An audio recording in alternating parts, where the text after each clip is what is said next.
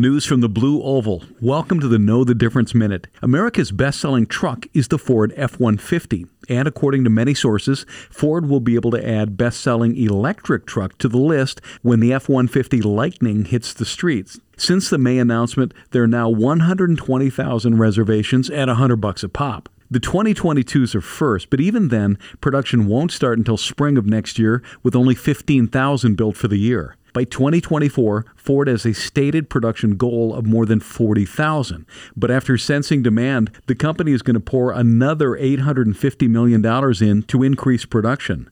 Bottom line is, Ford could be cranking out 80,000 electric F 150s a year. It's not a cakewalk for Ford, though. Electric pickups from Chevy, Ram, Tesla, Rivian, and others are on the way, but American drivers have clearly signaled an appetite for the capability of a truck powered by an electric motor. For Dave Spano, I'm Danny Clayton from Annex Wealth Management. That is your Know the Difference Minute.